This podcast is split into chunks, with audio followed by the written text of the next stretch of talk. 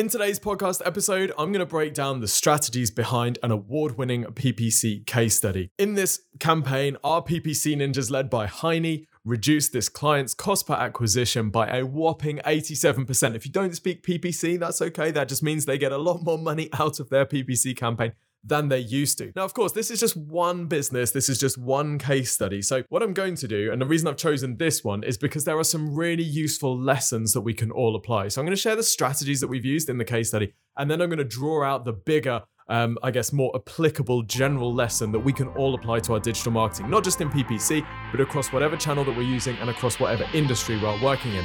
So let's get stuck in. Welcome to the Exposure Ninja Digital Marketing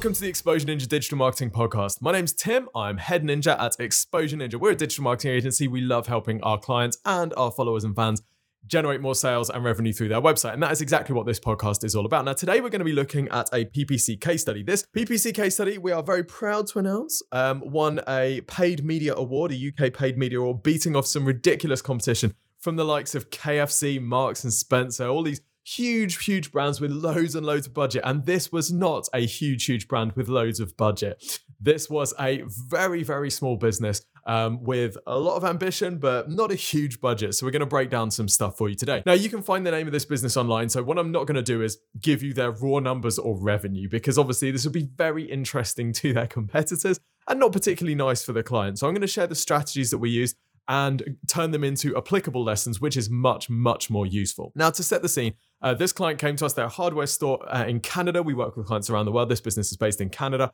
They had a physical hardware store, still do, um, but obviously coronavirus kind of made physical stores a little bit more challenging. So they knew they needed to expand online. They had a website, but it really wasn't doing very much. They also had an ambitious business goal to double their total monthly sales. And the online piece of this needed to contribute a lot. It really wasn't contributing much at the time. They've been running the PPC themselves. And because this is such a competitive space, you know, they're selling tools online against huge, huge brands, massive e commerce stores, ridiculously competitive. It's one of those markets which is very difficult to challenge in, particularly if you're running it in house unless you've got super deep expertise in PPC. We have seen a couple of um, e-commerce businesses do this if they've been running PPC, you know, over decades and they they know this space as well as any of their competitors' agencies do. But it's one of these sorts of industries which is very difficult to compete without some serious firepower. Now they had a relatively small budget because online was such a small component of their total business revenue. So obviously they weren't going to be generating, they weren't going to be plowing loads of cash into it. Now, small budget can mean a lot of things. It's obviously all relative, but this is definitely in the small category. I'm not going to tell you their exact budget because obviously their you know their business name is out there and stuff. Um, but suffice to say, it was small. Um, probably an order or two of magnitude below the competitors that this was up against in the award that it just won. So the first thing that we have to do, and whenever you're running any sort of campaign, whenever you're running any sort of channel is, is, think about the strategy. And, and this can be very easy to kind of gloss over. Well of course we just want to get more traffic right? But there's lots of different types of traffic. There's lots of different types of audience the first thing that we would do whenever we're working on a campaign like this is think about who our target audience actually is so if we're selling tools, there's lots of potential people who we might be selling to. Now, this business, we knew that they were selling to DIYers and predominantly people who are DIYing woodwork. Okay. They had a lot of stock, or they had most of their stock in this sort of area, and they had some expertise and some track record in this space. So they knew this audience. The next thing that we had to do was work out what the strengths and weaknesses were of the business. Now, the product range was fairly limited compared to some of the competitors that we were going up against because this is a relatively small business. It's not some huge e commerce play with massive warehouses full of loads of stock.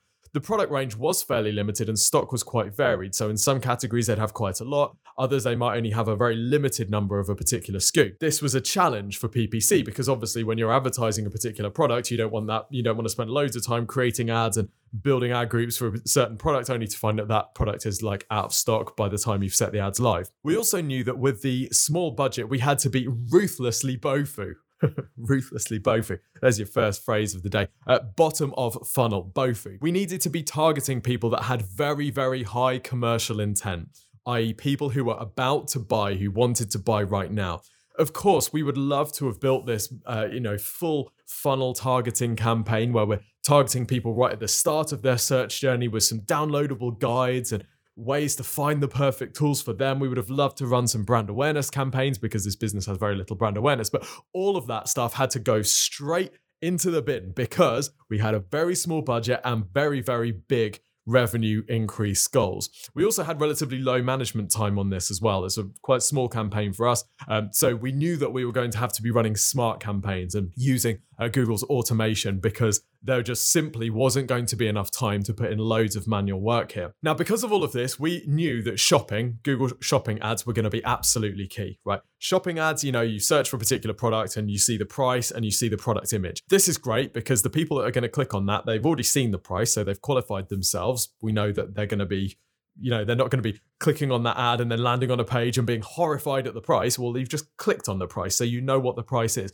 So we remove any price objection. We make sure that person is reasonably qualified. And they can also see that they are clicking on a product, so they are more likely to have commercial intent, i.e., they are going to be a buyer or they're more likely to be a buyer. By using shopping ads, also, we could have a, a feed going from the e-com site straight into Google. So when a product went out of stock, the ads for that product would stop. This is a big deal when you're running a, um, a sort of low budget campaign because you don't want to be driving loads of traffic to a product page where the product is out of stock. Obs. So, next thing that we identified, we identified the website had a very low conversion rate. Okay, 0.5% conversion rate, actually less than 0.5% in some areas. Now, if you've got a very low website conversion rate, very difficult to make anything work, really, being brutally honest, particularly PPC, because it, let's say that you're selling a £100 product, right? And let's say that the market average cost per acquisition um, is £20, right? So you might spend £20 getting this £100 sale. Well, if your website is converting at half the rate of everyone else's that you're competing against, you've got to get twice as much traffic to get that sale as everyone else.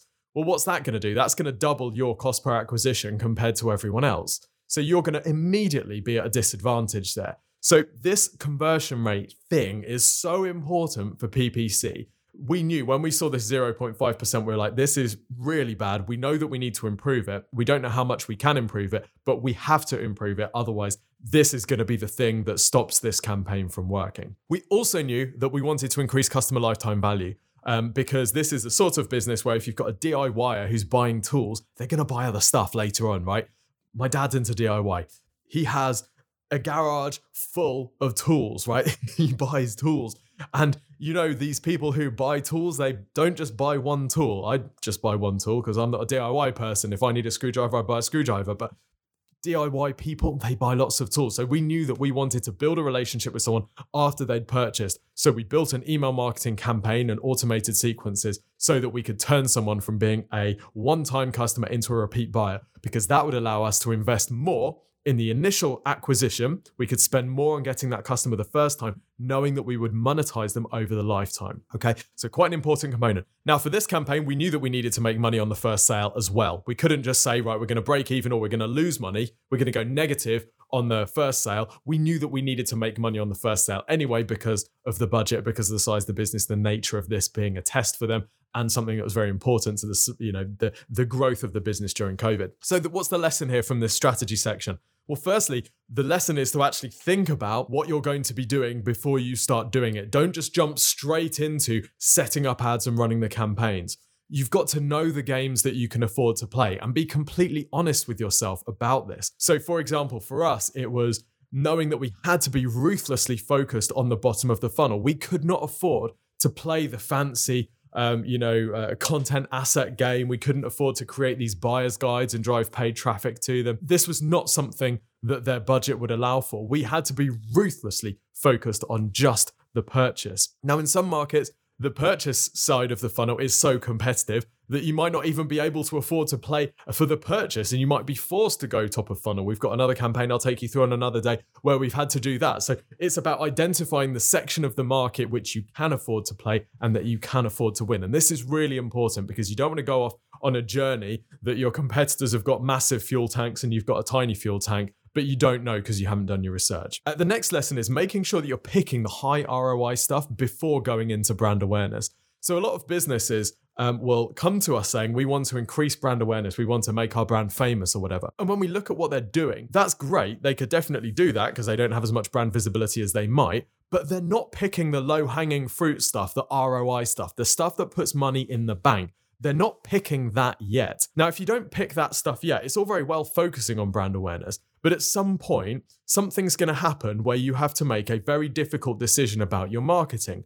And whether it's a recession or whether it's you have a few bad months, the brand awareness stuff, trust me, is the first stuff to get chopped. It's the first stuff to go on the guillotine because you don't monetize that stuff directly. Yes, it's important to have brand awareness stuff, but it's a nice to have once you've got the ROI bases covered. Get the ROI bases covered first, generate the cash, and then you've got money to invest in brand awareness. And of course, if you're doing the ROI focused stuff, if you're doing the direct response stuff well, then you'll pick up some brand awareness as well but you'll be monetizing it immediately. The next lesson identify your weaknesses and work out how to mitigate them. So, when we looked at this, we realized immediately that the conversion rate was going to be an issue, and we had to come up with a plan. By the way, I'll take you through the plan that we implemented in just a second. What we didn't do is just ignore them or think, ah, we can probably figure that out later down the line. Just before you start is the time to really look yourself in the mirror, look your business or your campaign in the mirror, and say, all right, you know, where are we weaker than competition? Where what's holding us back? If this thing fails, what's going to be the cause of the failure? And then figure out solutions for that.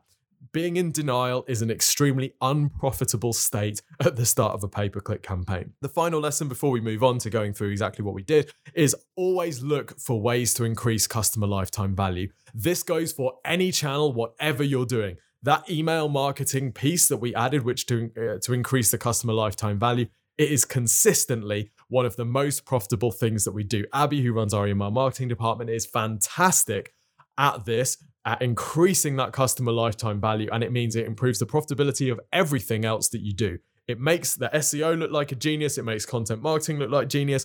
PPC look like genius. Everyone looks smarter because when a customer comes in, they pay you more over time. So that increases the profitability of everything. So, really, really important. So, those some general lessons already just from the strategy piece. So, what did we do with the PPC side of things specifically? Well, for this particular campaign, um, we set up three campaign types. Uh, Google Shopping, like I said, 85% of budget went here because we really needed to generate those sales.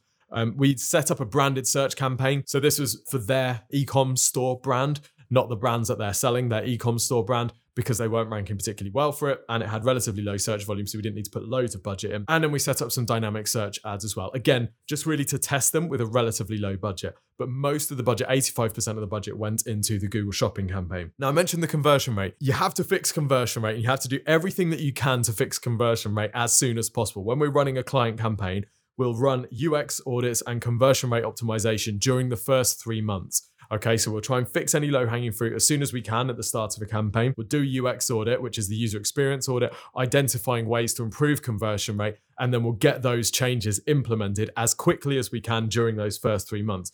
Because anything that you can do to pull that conversion rate optimization lever, just like the average order value or the customer lifetime value, that's one of those levers that makes everyone else look smarter. So a few things that we did.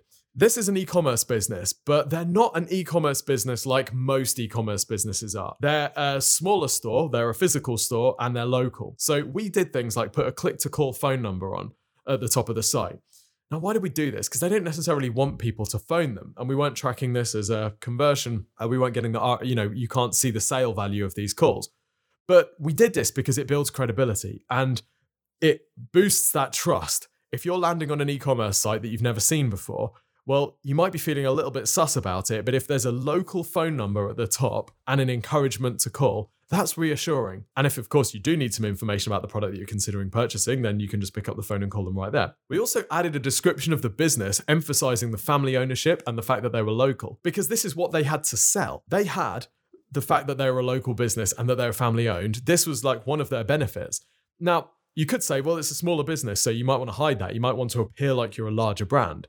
But we'd never be able to do that successfully. So, what we did instead is emphasize the thing that made them stand out, right? You can sell whatever you've got. We'll come back to this later on. We also added testimonials for the business and uh, product reviews, or encouraged them to add product reviews uh, for the products that they were selling, which actually had reviews. We also sent some recommendations to improve the product page layout. You need to have some basic product page guidelines, and we've got other um, podcasts and videos and all sorts of stuff on this. One small tweak that we made is on their uh, product pages, the product descriptions were hidden in an accordion by default. So when you landed on the page, you just see the description uh, title, but you wouldn't actually see the product description. So we encourage them to set these as open by default. So when you landed on the page, you could actually see that text. Simple thing, but obvious. And we asked them to increase the number of product images as well. So, what are the lessons from these um, these conversion rate optimization tweaks and the, uh, the the budget allocation? Well, one of the main lessons here is whenever you're running a campaign, you've got to ask, what have you got that your competitors don't?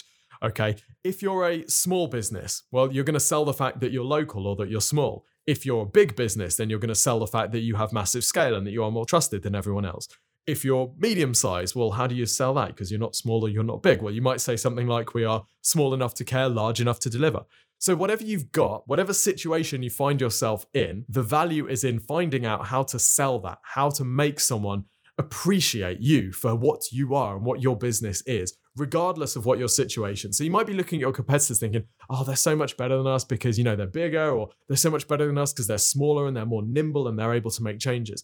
But actually, whatever situation you find yourself in, there are benefits, and it's about communicating those benefits to the potential customers. The other lesson, of course, conversion rate always matters. Like we said, it's a big lever that you can pull, and every time you pull it, it makes everyone else look smarter. So pull it at every opportunity. Oh, by the way, if you're listening to this thinking, this sounds really cool. I'd love to see what the ninjas can do for my business. Well, actually, we have something called the free website and marketing review where we'll show you exactly what you should be doing to improve your conversion rate and improve the quality and the quantity of traffic that you're getting through to your website. This service is completely free of charge.